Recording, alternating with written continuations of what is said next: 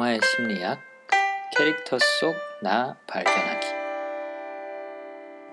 네, 안녕하세요. 저희가 캐릭터를 분석할 때 사용하는 강점 혁명의 34가지 성향 중에 한 가지 특정 성향을 공유하고 있는 캐릭터들을 여러 영화에서 모아서 분석해보는 미니 코너, 그 다섯 번째 차례입니다. 이번에는 책임이라는 성향에 대한 소개인데요. 인턴에서는 앤 해서웨이가 연기했던 줄스, 설국열차에서는 크리스 에반스가 연기했던 커티스, 그리고 최근 시카리오에서 베니치오 델 토로가 연기했던 알레한드로가 공유하고 있는 성향입니다. 책임이라는 성향을 갖고 있는 사람들에게 우선순위는 타인에게 약속한 것이나 부여받은 임무를 완수하는 것입니다. 많은 경우 자신이 원하는 것보다 타인에 대한 책임이 더 중요한 사람들이죠. 그래서 이 사람들은 정직하고 주인의식이 강하다는 이야기를 많이 듣습니다. 하지만 본인에게는 마냥 즐겁고 좋기만 한 성향은 아닌데요. 그 이유는 다른 사람들을 실망시키지 않고 책임을 다하려고 노력하느라 자신이 감당할 수 있는 것보다 더 많은 노력을 하고 정작 자신은 충분히 돌보지 못하는 경우가 생기기 때문입니다. 책임의 성향이 강한 사람들은 쉽게 거절을 못하고 일단 수락한 일도 쉽게 놓지 못하는 경향이 있습니다. 실망시키지 않는 사람, 성실하고 충실한 사람, 이라는 이미지와 다른 사람들의 존경에 대한 열망이 굉장히 크기 때문에 자신의 다른 필요나 욕구들은 등한시하게 되는 결과인 거죠. 예를 들어 타인에게 피해를 입힌 경우에 상대방이 괜찮다고 하는데도 불구하고 어떻게든 만회하고 보상하려고 끝까지 노력하고 약속을 지키기 위해서 개인적인 불편이나 희생도 얼마든지 감수하는 모습을 보입니다. 책임의 성향이 상대적으로 약한 사람들이 보기에는 왜 굳이 저 정도까지 해야 할까라는 의문이 들 정도로 과한 희생을 하는 때도 있습니다. 영화 인턴에서는 앤 해서웨이가 연기한 줄스가 바로 이런 극단적인 책임의 모습을 잘 보여주죠. CEO인 줄스가 직접 콜센터 전화를 받기도 하고요. 주문한 것과는 다른 드레스를 받은 고객에게는 특급 우편으로 제품을 무료 배송해주면서 심지어 자신의 핸드폰 전화까지 알려주는 좀 과해 보이는 대처를 하기도 합니다. 포장이 잘 되어 있는지 자신이 직접 자신의 회사에서 주문을 해서 포장 상태를 살펴보고 물류센터에 직접 찾아가서 직원들에게 몸소 포장하는 법을 보여주기도 합니다. 그리고 무엇보다도 남편이 외도를 한다는 것을 발견한 후에도 아내, 엄마, 그리고 가장으로서의 자신의 책임을 다해야 된다는 생각 때문에 슬프거나 화난 내색을 하기보다는 되려 자신을 대체할 CEO를 찾아서 아내이자 주부로 돌아가는 것을 선택하고 또 남편의 마음을 되돌릴 궁리를 합니다. 이런 과한 책임감 때문에 육체적 정신적으로 무너지고 있는 줄스를 위해 로버트 드니로가 연기한 벤 휘태커는 줄스의 책임이나 탓이 아닌 것들을 보여줌으로써 마음의 짐과 부담을 덜어주는 해결사 역할을 해줍니다.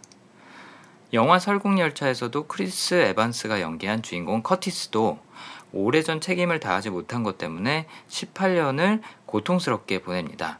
꼬리 열차칸에서 식량이 부족해서 일어난 폭동으로 약자를 살해하고 식인 행위를 하는데 가담했던 커티스는 자신의 팔을 식량으로 내어주는 큰 희생을 하면서 폭도들을 잠재운 나이든 지도자 길리엄과 자신을 비교하며 괴로워하죠. 그리고 이미 길리엄을 승계할 지도자 역할을 충분히 하고 있음에도 이런 책임감 때문에 길리엄에게 이렇게 말하면서 자신이 리더임을 부인하고 거부합니다. 내가 멀쩡한 두 팔을 갖고 있는데 어떻게 사람들을 이끌 수 있나요? 나중에 송강호가 연기한 남궁민수와 엔진룸 앞에서 대화하면서도 자신이 엔진룸에 꼭 들어가야 하는 이유를 설명을 하죠. 그때 과거 타인을 위해 팔다리를 내놓았던 길리엄이나 다른 위인들과는 달리 그러지 못했던 자신, 그리고 자신 때문에 엄마를 잃고 고아로 자란 에드가에 대한 책임감과 그동안의 중압감을 울면서 토로합니다. 이런 마음의 짐을 결국 엔진룸에 들어가서 부품으로 전락한 티미를 구하기 위해 자신의 왼팔을 희생하고 새로운 세상의 아담과 이브가 될 티미와 고화성의 캐릭터 이오나를 껴안고 폭발에서부터 보호하면서 자신이 그동안 꿈꿔왔던 책임을 다한 그런 지도자로 죽게 되죠. 그리고 마지막으로 시카리오에서 베네치오 델토로가 연기한 알레한드로도 마찬가지로 자신의 부인과 딸을 처참하게 살해한 멕시코의 마야광에게 복수하기 위해서 어떤 수단과 방법도 가리지 않고 이런 가족에 대한 책임을 끝까지 다하기 위해 자신의 인간성마저도 희생하고 또 영화에서 언급하는 늑대, 즉 무자비한 암살자로 변하게 됩니다. 그러면서도 자신의 죽은 딸을 연상시키는 FBI 요원 케이트 메이서에게는 가족에게 느꼈던 책임감을 유사하게 느끼기 때문에 여러모로 보호해주죠. 이해관계 때문에 메이서를 총으로 저지하거나 협박을 하는 상황에서도 동시에 그녀의 눈물을 닦아주고 손을 잡아주기도 합니다. 이처럼 책임이라는 성향은 엄청난 성과와 신뢰를 타인에게 가져다 주는 강점인 동시에 이 성향을 갖고 있는 사람들 본인에게는 때로는 족쇄와 고통으로 작용하기도 합니다. 그래서 책임에 대한 중압감 때문에 늘 신체적으로 긴장해 있는 경우가 많은데요. 인터넷 줄수도 회의 전에는 늘 긴장감 때문에 속이 불편하고 설국 열차의 커티스도 늘 말수가 적고 긴장해 있다는 평가를 길리엄과 윌포드에게 동시에 듣기도 하죠.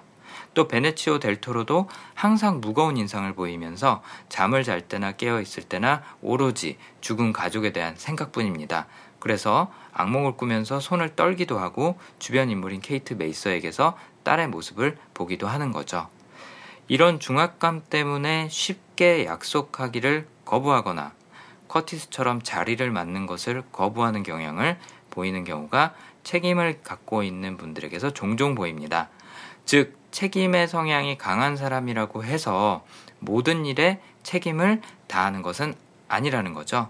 오히려 반대로 책임을 맡는 것을 두려워하는 경우가 많습니다. 자신이 책임을 맡았을 때에는 어떤 대가와 희생을 치르더라도 그 책임을 다하기 위해서 끝까지 애쓸 것을 스스로 알기 때문이죠. 주변에 이렇게 책임의 성향이 강한 사람이 있다면 뭐든 맡기면 충실하게 해내는 모습만 보고 과도한 책임을 그들에게 맡기거나 의지하기보다는 인터넷 벤 위테커가 줄스에게 해줬던 것처럼 너무 많은 책임을 맡지 않도록 옆에서 관찰하고 또 도와주고 책임감에 짓눌려서 고통스러워하고 있다면 조금은 덜어낼 수 있도록 보살펴줘야 하는 존재라는 것을 기억하시면 그들에게도 도움이 될 것입니다. 그럼 오늘도 나답게 사는 행복한 하루 보내세요. 감사합니다.